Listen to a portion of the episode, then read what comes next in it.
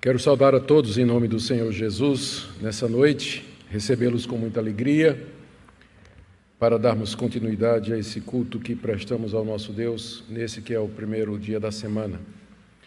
Eu quero convidá-los a abrir a palavra de Deus na carta de Paulo aos Romanos, capítulo 14. Faremos a leitura do verso 13 até o verso 23, dando continuidade à nossa série de mensagens na carta aos Romanos, que iniciamos no capítulo 12 a parte prática da carta.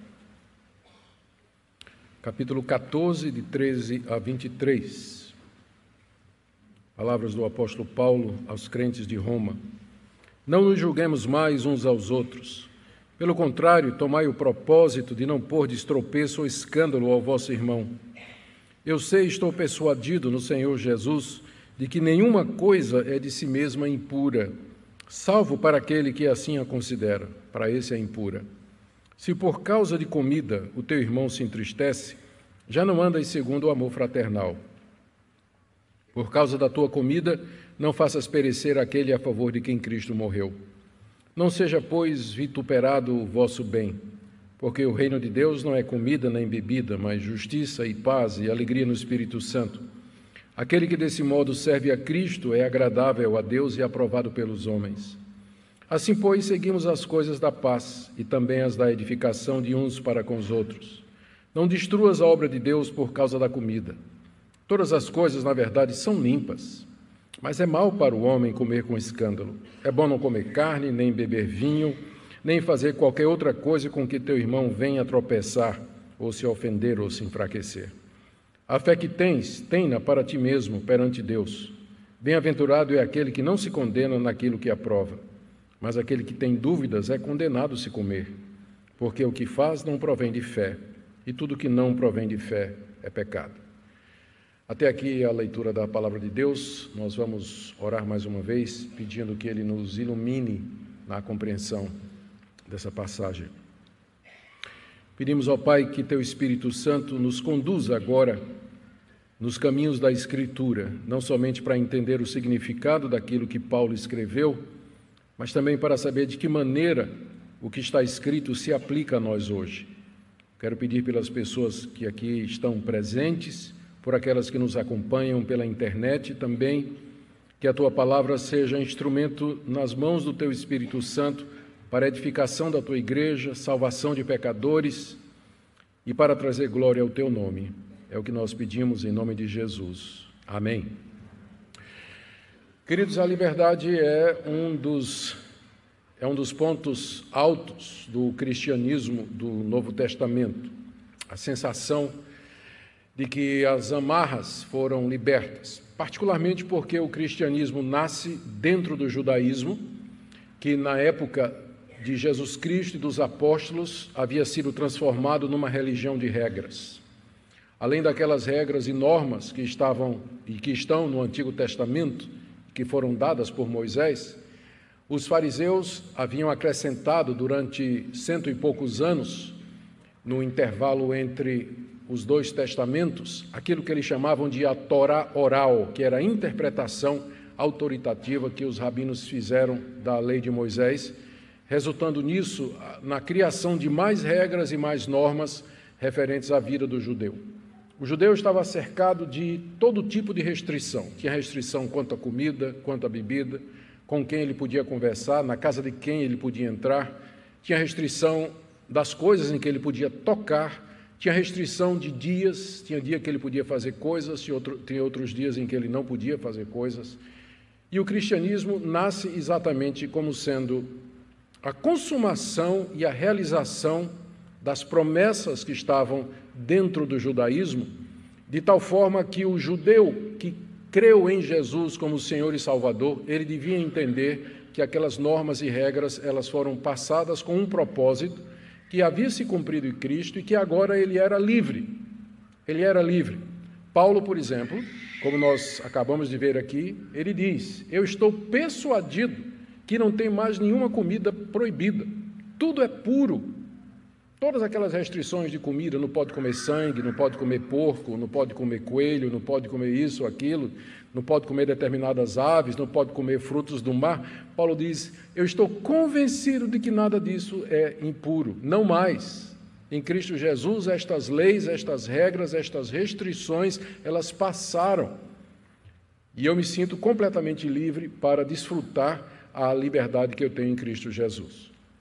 Mas, infelizmente, nem todo judeu convertido tinha essa liberdade, conseguia se desvencilhar do seu passado. Muitos judeus ainda tinham escrúpulos em abandonar toda aquela legislação que eles aprenderam desde criança, porque e que eles aprenderam que era daquela forma que eles honravam a Deus, que eles respeitavam a Deus e que eles permaneciam no pacto que Deus tinha feito com Abraão e com sua descendência. Então era muito difícil para o judeu, depois que ele creu em Cristo Jesus, abandonar estas práticas.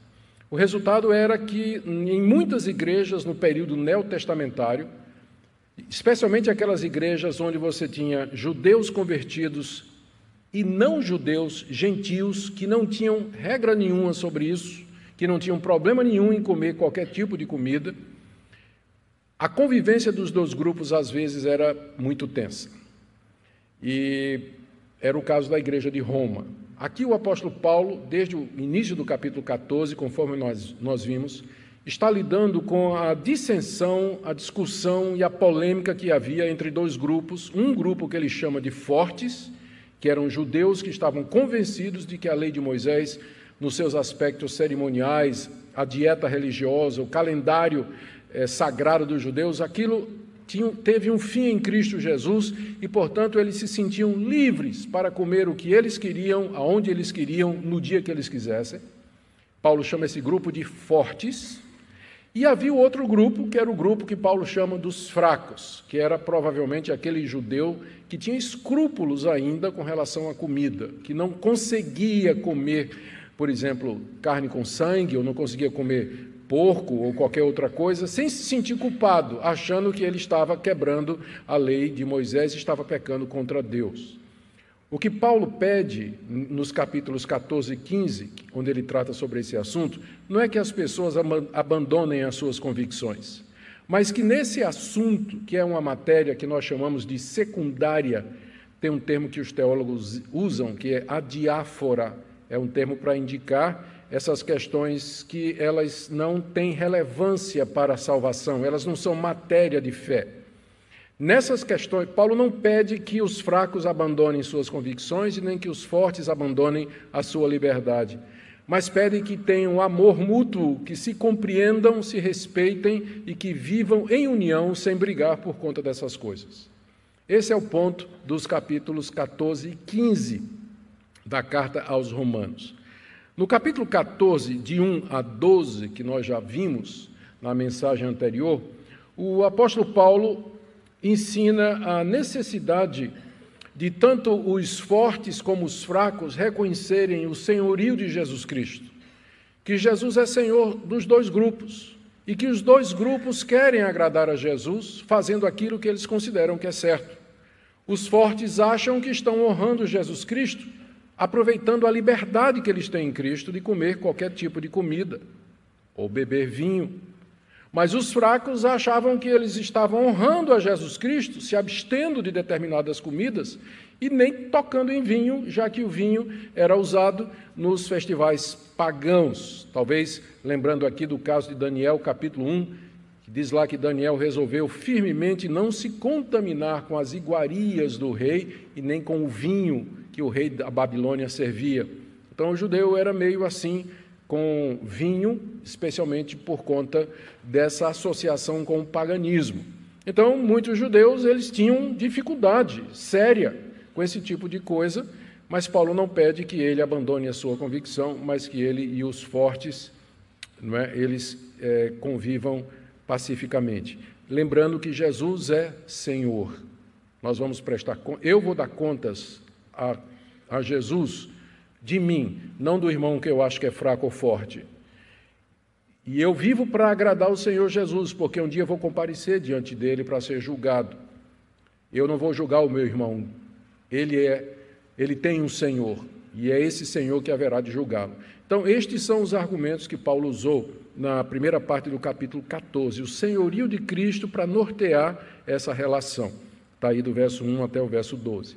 Aqui no texto que eu li, de 13 a 23, Paulo coloca mais um princípio para orientar os cristãos nesse assunto, que poderia ser resumido dessa forma: é que a liberdade, e aqui ele está se dirigindo mais aos fortes, mais aos fortes, que a liberdade que o forte tem, ou sente que tem, ela deve ser controlada pelo amor.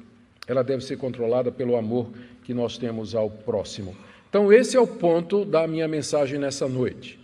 Que em matéria de liberdade cristã, nessas coisas secundárias, o princípio que me guia não é o princípio da liberdade, mas o princípio do amor ao próximo e o princípio do amor às coisas de Deus. É isso que deve guiar. O resultado prático é que vai ter situações em que eu vou ter que abrir mão da minha liberdade para não causar tropeço, nem colocar dificuldade no avanço do reino de Deus. Essa passagem ela tem quatro subpontos, quatro divisões. A primeira delas é exatamente o tema: a liberdade cristã tem que ser limitada pelo amor ao próximo. Paulo fala disso nos versos 13 a 15. Depois ele diz que nós precisamos ter cuidado para evitar que a liberdade cristã seja razão de falatório e de maledicência, do verso 16 a 18. Depois ele vai dizer que a liberdade cristã tem que ser limitada pelos interesses do reino de Deus, mais do que o nosso próprio interesse, do verso 19 a 21. E finalmente ele vai dizer que a liberdade cristã é uma coisa que não é para ser ostentada. Às vezes tem que ser desfrutada privadamente, por conta dos irmãos fracos. Verso 22 até o verso 23. Depois da exposição, eu farei algumas aplicações práticas na expectativa de que Deus nos ajude a entender essa passagem, que não é fácil, e ver de que maneira ela pode nos guiar no dia de hoje. Vamos então ao primeiro ponto desses quatro, que é que a liberdade cristã ela tem que ser controlada pelo amor ao próximo, versos 13 e 15. Não nos julguemos mais uns aos outros, pelo contrário, tomai o propósito de não pôr de estropeço ou escândalo ao vosso irmão, eu sei, estou persuadido no Senhor Jesus de que nenhuma coisa é de si mesmo impura, salvo para aquele que assim a considera, para isso é impura. Se por causa de comida o teu irmão se entristece, já não andas segundo o amor fraternal. Por causa da tua comida, não faças perecer aquele a favor de quem Cristo morreu. Aqui no início do verso 13, Paulo faz um resumo do que ele tinha dito antes. Esse verso 13 ele funciona como uma ponte entre a, a passagem anterior e essa nova sessão. Ele resume o que ele tinha dito antes nessas palavras: Não nos julguemos mais uns aos outros. Ou seja, parem de se julgar uns aos outros.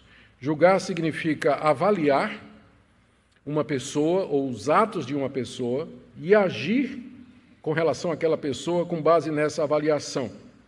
Os fortes julgavam os fracos, achando que eles eram meninos na fé, imaturos e, como resultado, desprezavam os fracos, que só comiam legumes. E devia ser motivo de piadinha lá no grupo de WhatsApp dos fortes, né? Que a turma lá só come cenoura, né? A gente aqui desfrutando essa beleza de churrasco, mas os irmãozinhos lá estão só na cenoura, né? Então havia aquele desprezo. É uma tendência de quem se sente livre no Evangelho de menosprezar aquele que tem algum tipo de escrúpulo ou alguma restrição. E era o que estava acontecendo na igreja de Roma. Mas os fracos, por outro lado, também não eram tão fracos assim, porque eles olhavam para os irmãos que se sentiam à vontade para comer todo tipo de carne e achavam que eles eram liberais ou descuidados com a vida espiritual. Vai que aquela carne foi sacrificada a ídolo. Vai que aquela carne, o animal foi morto sem ser degolado e, portanto, ele, a carne tem sangue e a lei de Moisés proíbe sangue. Vai que aquele vinho que a pessoa está tomando né, abertamente é um vinho que está associado aos, aos, festivais pagães e tudo mais. Então havia também um julgamento dos fracos com relação aos fortes. E Paulo resume tudo dizendo: tomemos o propósito de não mais, de não mais é, julgarmos uns aos outros. É, tem, um, tem um jogo de palavras aqui na língua grega que não aparece em português. Literalmente no verso 13 ele diz: Não nos julguemos mais uns aos outros, pelo contrário, julguemos isso, não colocar tropeço ou escândalo ao nosso irmão. Há um joguinho aqui de palavras que Paulo faz. Em vez de a gente ficar julgando um ao outro, vamos julgar, quer dizer, avaliar e tomar uma decisão. Nós não vamos mais servir de tropeço uns para os outros. E essa palavra, na verdade, é dirigida agora aos fortes, né? que eles têm o propósito, julgar como prioritário, é, não colocar tropeço diante dos seus irmãos. Em vez de julgá-los, fazer tudo que for possível para não levá-los a tropeçar e cair. Eu creio que é muito importante a gente entender o que é que Paulo quer dizer aqui com colocar tropeço ou escândalo ao seu irmão. Eu vou começar dizendo o que é que não é. Não é. O que Paulo não está dizendo é que a gente não pode ofender um irmão ou discordar dele nessas questões. Muita gente pensa que é isso. Muita gente pensa que é isso. Tipo assim, eu me lembro de uma, me lembro de uma ocasião, eu fui, logo um dos meus primeiros trabalhos, ah, no interior de Pernambuco, lá em Gamileira, eu fui evangelizar a cidade de Gamileira, tinha uma igreja lá presbiteriana, mas estava fechada, e eu fui ah, para lá para revitalizar a igreja. Abri, até o teto da igreja tinha caído, então tinha que começar realmente do zero. E de Recife, né, menino aqui de Recife, criado na praia, um dia né, eu ia para a padaria de bermuda. E aí eu soube depois que era um escândalo, porque a Assembleia de Deus dominava a cidade. E para os assembleanos era um escândalo que o pastor, né, além de barbudo, ele é, ainda andava de bermuda. Né? Então, se escandalizar fosse assim, fosse isso ofender, então eu deveria parar de usar bermuda imediatamente, porque eu estou escandalizando meu irmão. Mas não é nesse sentido, não, que Paulo usa o termo, não somente Paulo, mas os demais autores bíblicos. E, é, colocar tropeço ou escandalizar é você levar alguém a pecar através do seu exemplo. No caso, eles só ficaram com raiva de mim. Eu não sei de nenhum irmãozinho da Assembleia lá que resolveu, ó, se o pastor presbiteriano pode botar bermuda, eu também vou botar. Não sei de nenhum caso de algum pastor que botou bermuda e depois foi disciplinado por minha causa, né? Por minha causa que eu dei um mau exemplo. Colocar tropeço ou trazer escândalo é você, pelo seu exemplo, estimular alguém a fazer alguma coisa cuja consciência dele não está preparada para fazer. É nesse sentido que Paulo usa a palavra não coloca a expressão tome o propósito de não colocar tropeço ou escândalo diante do seu irmão. Talvez a melhor explicação é do próprio Paulo, se você quiser abrir comigo, o que ele disse aqui eh, na primeira carta aos Coríntios, capítulo 8, onde ele trata de um problema semelhante. Ali também havia fracos e fortes, mas o problema não era entre judeus, era entre pagãos que tinham vindo da idolatria, onde tinha carne sacrificada ao ídolo, e que mesmo depois de convertidos, ele tinha escrúpulos em comer carne, porque tinha medo de que essa carne podia ter vindo de um templo pagão. Preferia não comer carne e também comia verdura, né? E Paulo diz aqui para aqueles irmãos, no verso 9, Paulo escreve para aqueles irmãos que se sentiam à vontade para comer carne em Corinto, ele diz: Vede, porém, que essa vossa liberdade não venha de algum modo a ser tropeço para os fracos. É a mesma expressão que ele usa em Romanos. Aí ele explica: Porque se alguém te vir a ti, que és dotado de saber, é o forte, à mesa, em templo de ídolo, não será a consciência do que é fraco induzida a participar de comidas sacrificadas a ídolos? E assim, por causa do teu saber, perece o irmão fraco pelo qual Cristo morreu. A situação que Paulo aqui está descrevendo é a seguinte: o forte, que achava que podia comer carne em toda e qualquer situação, achava-se livre, inclusive, para ir no festival pagão lá em Corinto, entrar no templo pagão com seus amigos. Ele não ia adorar os deuses falsos, mas ia participar do churrasco que tinha depois. A gente não convida os nossos amigos descrentes para vir participar de uma feijoada na igreja, uma comida na igreja, um bolinho na igreja. Os pagãos faziam a mesma coisa e convidavam os irmãos cristãos. É? Então, esses irmãos talvez fossem no templo pagão e ficavam à vontade, ficavam à vontade para sentar lá na mesa, no pátio e comer aquela carne que tinha sido sacrificada à deusa Diana. Aí passava um irmãozinho fraco e dizia que tinha dificuldades com isso, e dizia, mas está lá o pastor Augusto comendo carne no templo da deusa Diana. É, se ele está comendo, deve ser porque pode. E aí então Próximo passo, ele vai no festival da deusa Diana e come churrasco que foi oferecido a Deus, e quando ele acaba de comer, a consciência dele: você pecou contra Deus. Você praticou idolatria. E aí ele, ele perece. Perece no sentido de ele se entristece, ele desanima, ele se sente condenado, ele se sente culpado. De quem é a culpa? Minha, porque eu o induzi a fazer uma coisa para a qual a consciência dele não está preparada. Então, é nesse sentido que a Bíblia fala: não coloque tropeço.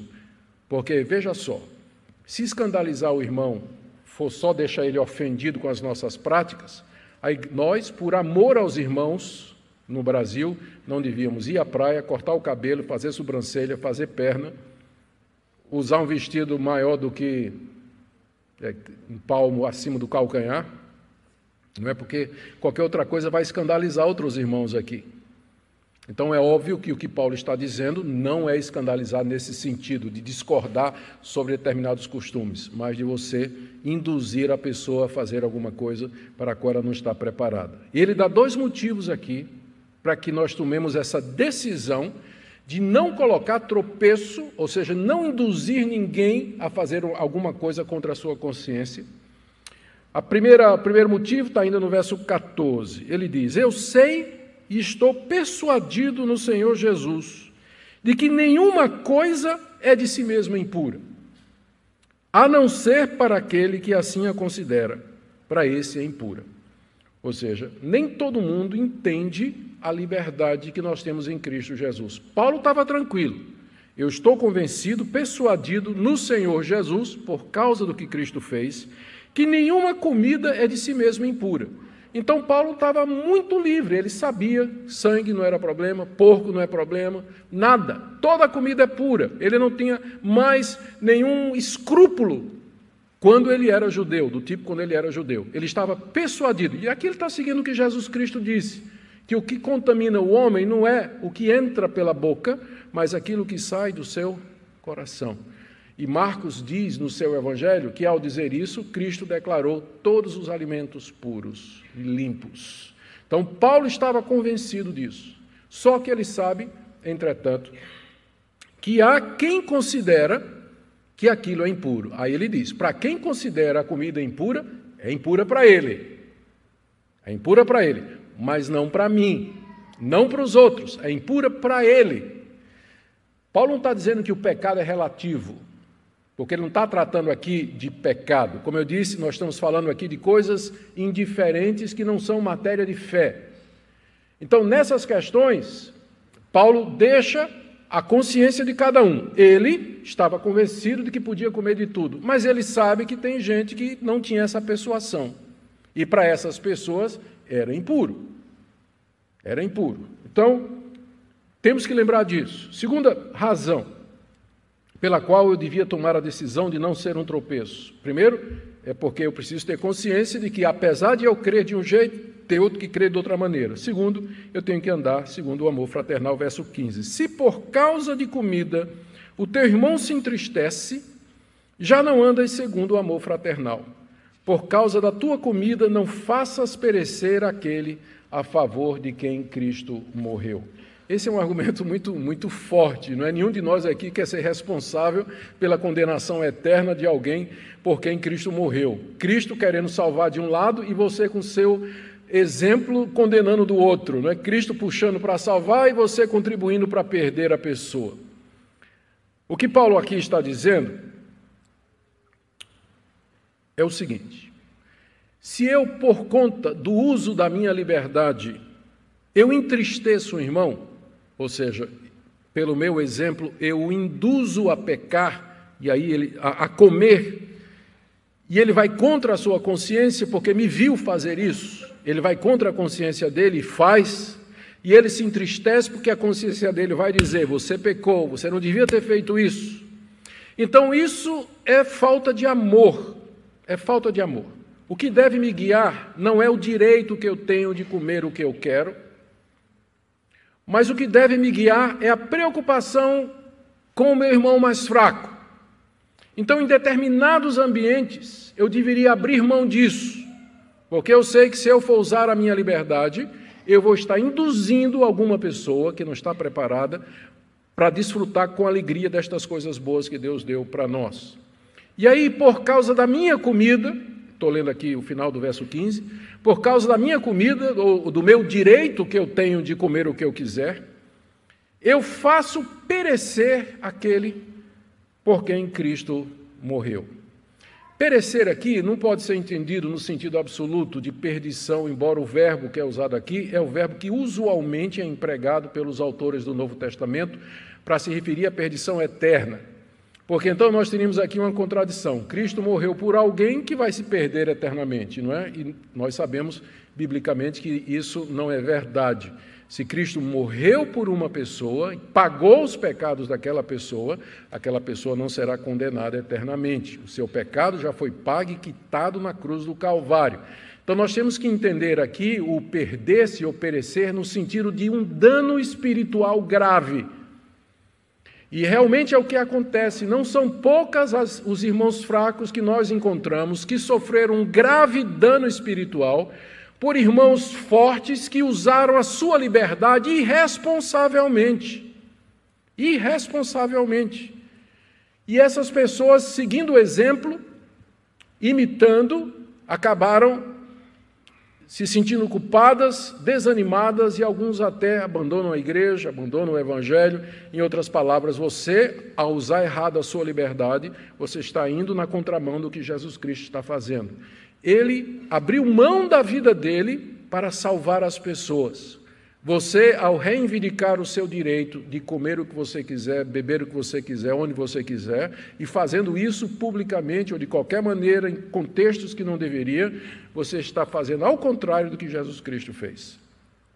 Então, esse é o segundo motivo que Paulo dá aqui para que nós limitemos a nossa liberdade pelo amor cristão. O argumento é esse. Cristo morreu para salvar pecadores. Quando você abusa da sua liberdade, você está fazendo o contrário e está indo contra a obra de Cristo. Vamos agora para o segundo ponto dele. Esse foi o primeiro, que minha liberdade tem que ser controlada pelo amor. Eu não posso, em nome da liberdade, viver do jeito que eu quero. Eu sou livre, mas para servir a Deus e para servir aos irmãos. O segundo ponto Paulo diz aí do verso 16 a 18, é que a gente deve cuidar que essa liberdade que a gente tem em Cristo e que Paulo concorda com ela, Paulo é um desses fortes, se sentia livre, mas essa, nós não devemos dar motivo para que essa liberdade seja mal falada. No verso 16, não seja, pois, vituperado o vosso bem. Em português, vituperado quer dizer mal falado, não é? Não sei que língua é essa que botaram aqui, não seja, pois, vituperado. Não é? um português castiço, clássico, que ninguém entende. Não é? Então, quer dizer simplesmente mal falado. E aqui eu já recomendo a nova versão Almeida, que acaba de sair pela Sociedade Bíblica, onde todos esses vocábulos né, que são é, do século passado, eles já foram atualizados, mantendo a mesma majestade e a mesma fidelidade na tradução. Não seja, pois, vituperado o vosso bem, porque o reino de Deus não é comida nem bebida, mas justiça e paz e alegria no Espírito Santo. Aquele que desse modo serve a Cristo é agradável a Deus e aprovado pelos homens. O que é que Paulo está dizendo aqui? Ele está dizendo que aquilo que você considera bom, que é aquelas coisas boas, que você se sente à vontade para usar por conta de Cristo, que isso não seja mal falado, que isso não seja motivo para que as pessoas falem mal de Cristo da igreja e da sua obra. Não seja difamado isso que você considera bom, que não se torne motivo de maledicência. Talvez Paulo esteja pensando aqui nos descrentes, olhando para a igreja e vendo a igreja dividida no meio, fracos e fortes, discutindo por conta de comida. Então, aquilo, os fortes insistindo em usar da sua liberdade, e então aquilo que para eles é uma coisa boa acaba sendo motivo de maledicência. Aliás, é sempre assim que acontece quando nós começamos a brigar entre nós por picuinha na igreja, por detalhes, coisas que não são matéria de fé, que não são essenciais, e geralmente são as coisas pelas quais nós brigamos, o mundo vê isso aí e zomba de nós. E aquilo que nos é bom acaba sendo motivo de escárnio e de maledicência no mundo. Por isso, Paulo diz: não seja vituperado, mal falado o bem de vocês. Que ninguém fale mal disso que é uma coisa boa por conta do testemunho errado de vocês. Ele dá duas razões para que nós tenhamos cuidado com isso. A primeira é que o reino de Deus é mais do que desfrutar a liberdade em Cristo para comer e beber como quisermos. Verso 17. Porque o reino de Deus não é comida nem bebida, mas justiça e paz e alegria no Espírito Santo. Qual era o problema daqueles irmãos? Eles estavam discutindo coisas periféricas. O reino de Deus não é comida nem bebida. Ou seja, a essência do reino de Deus, o ponto do reino de Deus, ou a, Aquilo que o reino de Deus é, não se limita ou não deve ser confundido com um conjunto de regrinhas e restrições sobre eu posso isso e não posso aquilo, especialmente se for sobre comida e bebida. O reino de Deus não é isso. O reino de Deus é muito mais do que isso. O reino de Deus é justiça, é paz e alegria no Espírito Santo. É isso que vocês deveriam estar buscando, diz o apóstolo Paulo. Em vez de ficar discutindo a respeito dessas coisas aí, fazendo com que o bem de vocês seja vituperado, mal falado. Foca no essencial e dá liberdade naquelas coisas que são matéria de consciência, para que as pessoas vivam conforme as convicções. Já que não é matéria de fé, em vez de ficarmos discutindo a respeito dessas questões. O segundo argumento dele é no verso 18. O primeiro foi que o reino de Deus não consiste nessas coisas, e o segundo é que aquele que desse modo serve a Cristo é agradável a Deus e aprovado pelos homens.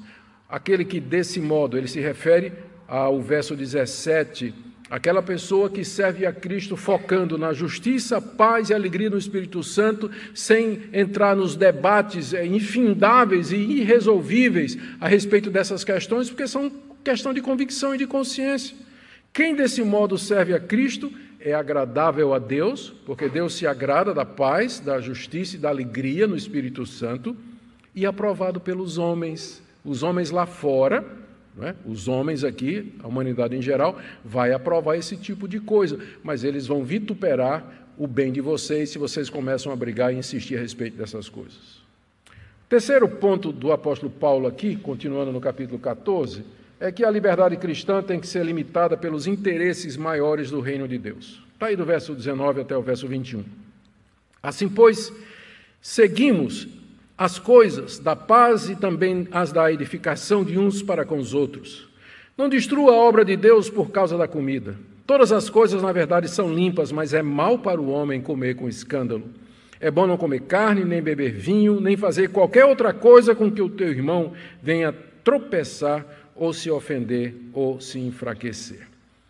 Aqui o apóstolo Paulo dá três recomendações práticas para os irmãos. Ele já colocou a doutrina, está muito claro, os argumentos dele, os princípios né, que devem orientar essa questão, e aqui ele tem três orientações práticas. A primeira é: procurem seguir a edificação, procurem seguir a paz e a edificação da igreja, no verso 19. É um probleminha aqui na tradução, assim, pois seguimos ah, mas se você verificar, por exemplo, a NVI ou a nova versão atualizada e outras versões da Bíblia, tem sigamos. O seguimos está dizendo que nós já fazemos isso. O sigamos é uma ordem. O problema é que na, no manuscrito grego há uma variante, é, é uma mudança de um, de um W para um O. Algum escriba, na hora de fazer a cópia, em vez de fazer com o O, que é o, o, o ômicron, que é o presente aqui, ele botou um ômega, que dá um subjuntivo, né? Então ficou essa confusão. E a Almeida seguiu aqui o seguimos, quando na verdade o contexto todo fala de uma exortação, deveria ser preferida a variante que dá sigamos, como as outras traduções têm. Então nós vamos, vamos seguir o sigamos aqui, no verso 19. Assim, pois, aí vem a primeira orientação: sigamos as coisas da paz e também as da edificação de uns para com os outros. Então gente, é isso que a gente tem que procurar Seguir é no sentido de procurar perseguir, se esforçar, tomar o propósito, a decisão de buscar a paz na igreja e aquilo que edifica os irmãos, em vez de ficar em bate-boca interminável discutindo com eles a respeito dessas questões. Segundo, segunda orientação prática, evite comer e beber, ou seja, usar da sua liberdade, quando isso vai causar destruição. Verso 20: Não destruas a obra de Deus por causa da comida. A obra de Deus aqui é a vida da igreja, é a comunhão dos santos é a união dos irmãos. Se você insiste em fazer determinadas coisas em nome da sua liberdade, sem pensar no amor fraterno e nos interesses do reino de Deus, você vai estar destruindo ou lutando, causando um dano grave à obra de Deus aqui nesse mundo. E de que maneira você faria isso? Verso 20. Todas as coisas, na verdade, são limpas. Paulo repete isso. Mas, primeiro, é mal para o homem comer com escândalo. Comer com escândalo. O que é que significa? Você comer sendo motivo de tropeço para o seu irmão. Aí vem a terceira exortação, no verso 21. É bom não comer carne, nem beber vinho, nem fazer qualquer outra coisa, talvez a referência seja ao calendário judaico, que também faz parte da discussão, com que o teu irmão venha a tropeçar você está vendo que aí está em colchetes o final do versículo, ou se ofender ou se enfraquecer, porque essa frase aparece em alguns manuscritos antigos, mas em outros não. Então os tradutores não têm certeza se é do original, por isso ele coloca entre parênteses. Você vê que se tirar o por, não vai fazer diferença, o sentido é absolutamente o mesmo. O que é que Paulo está dizendo aqui? Que é bom você não comer carne, nem beber vinho, ou fazer qualquer outra coisa com que você seu irmão venha a tropeçar. Carne nós já falamos. As restrições da lei de Moisés proibiam determinados animais, determinadas aves, frutos do mar e uma série de outras coisas. O animal tinha que ser morto degolado, sangue derramado, não podia ser morto de pancada, não podia ter sido dilacerado, uma série de regras. Então Paulo diz: Eu estou livre disso, estou convencido de que essas regras não se aplicam mais. Eu posso comer carne do jeito que eu quiser. Sobre o vinho, não é que era proibido, e não é proibido, nem no Antigo nem no Novo Testamento. Mas lá, talvez no contexto de Roma, conhecida pelos bacanais, que vem da palavra Baco, rei Baco, é o deus Baco, deus do vinho, onde o ambiente era muito. onde o vinho estava muito relacionado aos festivais pagãos. Então, por isso, Paulo tem essa recomendação aqui: né? o vinho em Roma, pensando especialmente no deus Baco, o deus do vinho, é, não era visto em determinados círculos, especialmente pela comunidade judaica, como alguma coisa que se podia desfrutar sem dificuldades.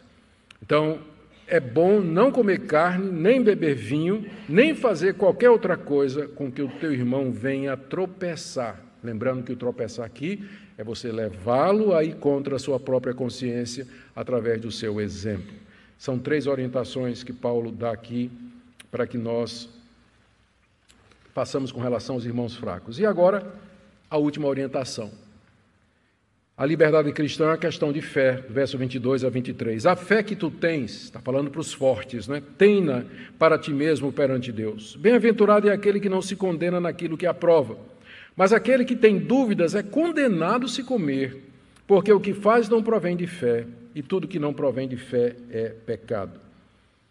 A liberdade para comer ou deixar de comer, beber ou deixar de beber, é resultado da fé em Cristo. O que é que Paulo quer dizer com isso? Com relação aos fortes, com relação aos fortes, ter fé significa você ter plena confiança de que aquilo que Cristo fez na cruz anulou a lei cerimonial e que você está livre daquelas restrições alimentares e do calendário judaico e que, portanto, você pode desfrutar de todas as coisas boas que Deus fez. Então, é isso em que a fé dos fortes se baseava. E que, portanto, nada em si mesmo é impuro, todas as comidas são limpas. Mas, por outro lado, quando alguém tem dúvidas e come e bebe, ele tomou uma decisão temerária. Vamos imaginar. Você tem dúvidas se comer sangue, uma galinha cabidela, você está na dúvida se pode ou não pode. E aí você resolve arriscar. E aí você come a galinha cabidela. Você pecou.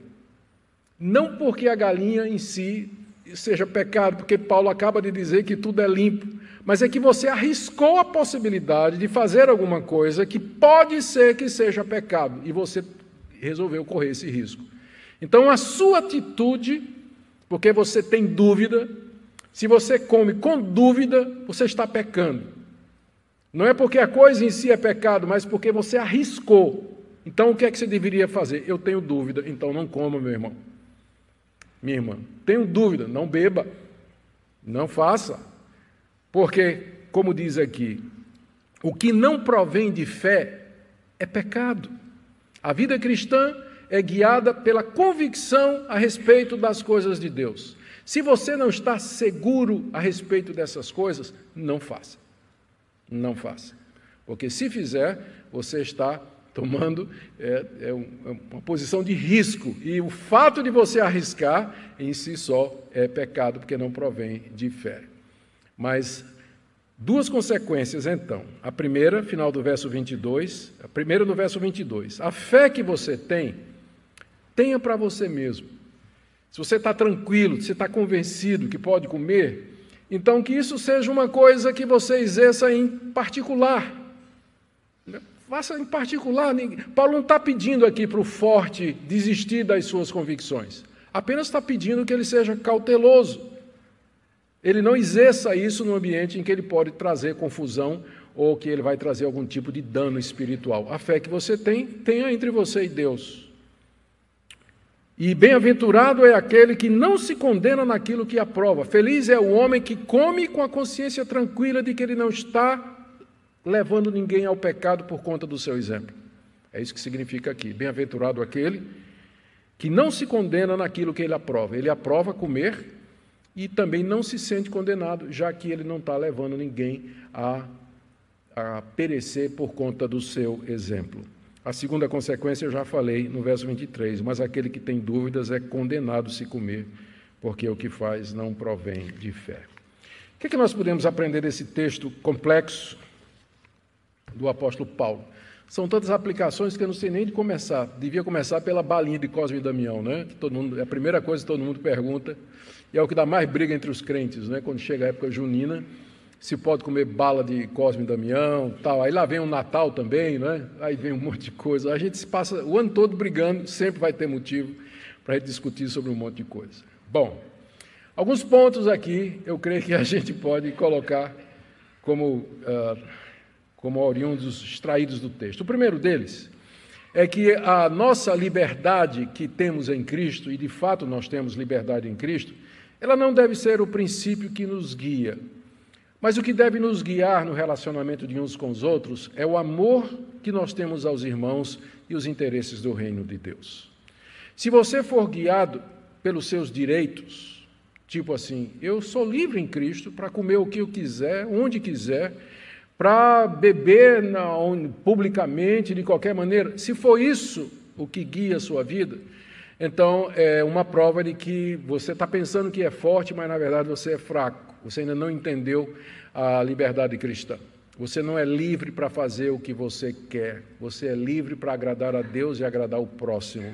Esse é um dos princípios é, que nós podemos extrair desse texto. Eu creio que está muito claro aqui.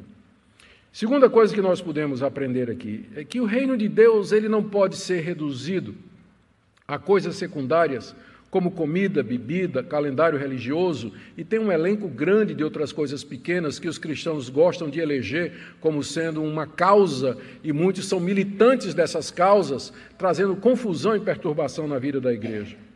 O reino de Deus não pode ser reduzido a esse tipo de coisas, nem pelos que se sentem livres para utilizá-las, e nem pelos que têm dificuldade em comer determinadas comidas ou fazer determinadas coisas. Nós não podemos reduzir o reino a esse tipo de coisa. Terceiro, atitudes desastradas e carnais de irmãos que se sentem livres para desfrutar de tudo abertamente e sem preocupação com o testemunho e a consciência dos outros, acaba causando dano espiritual à igreja. O Senhor Jesus morreu para nos livrar da condenação e devemos evitar tudo que prejudique a obra salvadora dele aqui nesse mundo. É isso que você devia ter em mente. Você não quer carregar na sua consciência a responsabilidade de ter sido aquele que foi tropeço para um irmão fraco. Você não quer carregar esse peso na sua consciência. Então, cuidado como você exerce a sua liberdade. Quarta lição. Eu creio que, embora Paulo não esteja se dirigindo aos fracos diretamente aqui, mas eu creio que há uma lição aqui que nós podemos tirar. Os fracos, eles têm que ser respeitados. Os irmãos que têm escrúpulos. Então, eles têm que ser respeitados. Mas nós não podemos deixar que os escrúpulos deles orientem a ética da igreja, porque senão a gente vai virar uma seita. Eu não posso comer isso, não posso fazer isso, não posso vestir isso, tal, tal. De repente, se a gente for deixar a ética da igreja ser guiada por irmãos fracos, nós vamos virar legalistas dentro da igreja. Então, esses irmãos fracos, eles têm que ser confrontados. Eles têm que ser levados ao amadurecimento. No mínimo, ao respeito àqueles que se sentem livres para fazer essas coisas que não são matéria de fé. Porque senão a gente vira seita vira seita. Não é a consciência do fraco que vai guiar a ética da igreja, mas a nossa liberdade em Cristo, ornada pelo amor, para não cairmos no erro de voltarmos ao judaísmo, de onde já saímos há dois mil anos atrás, e do catolicismo romano, onde saímos há 500 anos atrás com a reforma protestante. Termino então com a palavra, em primeiro lugar, aqueles irmãos que são militantes de causas secundárias tem irmãos que gostam disso. Eles pegam um assunto que não é matéria de fé e fazem uma cruzada em cima daquilo, né? Briga por isso, vai para o Facebook, publica artigo, faz citações, cria grupo de discussão, entra quem, no, lá no perfil de quem pensa contrário para poder discutir tudo mais, faz uma verdadeira cruzada em cima dessas coisas que não edificam a igreja, não tem nada a ver com as questões principais. A minha palavra é para você nessa noite, se tem algum aqui ou me escutando pela internet. Pare em nome de Jesus você tem que buscar as coisas que edificam e trazem paz para a igreja e que sejam uma bênção na vida dos outros. Se você tem convicções a respeito dessas coisas, faz o que Paulo diz aqui: guarde para você. Guarde para você esse tipo de coisa, já que não é matéria de fé. E por último aqui, eu queria trazer uma palavrinha para todos aqueles que se sentem livres a palavra já, eu já falei várias vezes, mas vou repetir. Exerça a sua liberdade. Afinal, Cristo nos libertou. Nós não estamos mais debaixo do jugo da lei. Nós somos de todos os homens os mais livres. Nós sabemos que a salvação não é por obras, não é pela guarda das obras da lei. Mas, por outro lado, nós somos escravos de todos, pelo amor. Exerça a sua liberdade temperada pelo amor, pela sabedoria e pelo testemunho porque você não quer na sua consciência a culpa de ter sido tropeço, escândalo na vida de outras pessoas e empecilho para a obra de Deus. Portanto, desfrutemos de todos os privilégios que Cristo nos dá, mas acima de tudo, procuremos o bem da igreja, a glória de Cristo e o bem do nosso irmão. Amém? Vamos orar. Senhor, nós queremos pedir que essa palavra fale ao nosso coração. Nós queremos pedir que o Senhor nos dê amor, tanto para suportar aqueles que consideram como impura ou odiosa ou pecaminosa coisas que tua palavra não considera mais, como também para respeitar aqueles que se acham livres para praticar essas coisas sobre as quais também a tua palavra não se pronuncia e não condena. Nós pedimos que em tudo o Senhor dê unidade e amor entre os cristãos, aqueles que professam o nome do teu Filho Jesus Cristo. Nós pedimos que o Senhor nos ajude a viver em amor e respeito, lembrando que o reino de Deus não é comida, bebida, mas alegria no Espírito Santo, justiça e paz. Ó Senhor, amadurece a nossa igreja, Oramos por aqueles irmãos que, que frequentam igrejas onde existe o jugo humano, normas e regras que não estão na Bíblia e que foram passadas em nome da tradição ou de revelações. Liberta essas pessoas para que elas possam desfrutar da alegria, da plena liberdade em Cristo Jesus. E ajuda-nos, ó Senhor, para ser uma igreja acolhedora, uma bênção para todos aqueles que nos buscam. É o que nós te pedimos em nome do Senhor Jesus. Amém.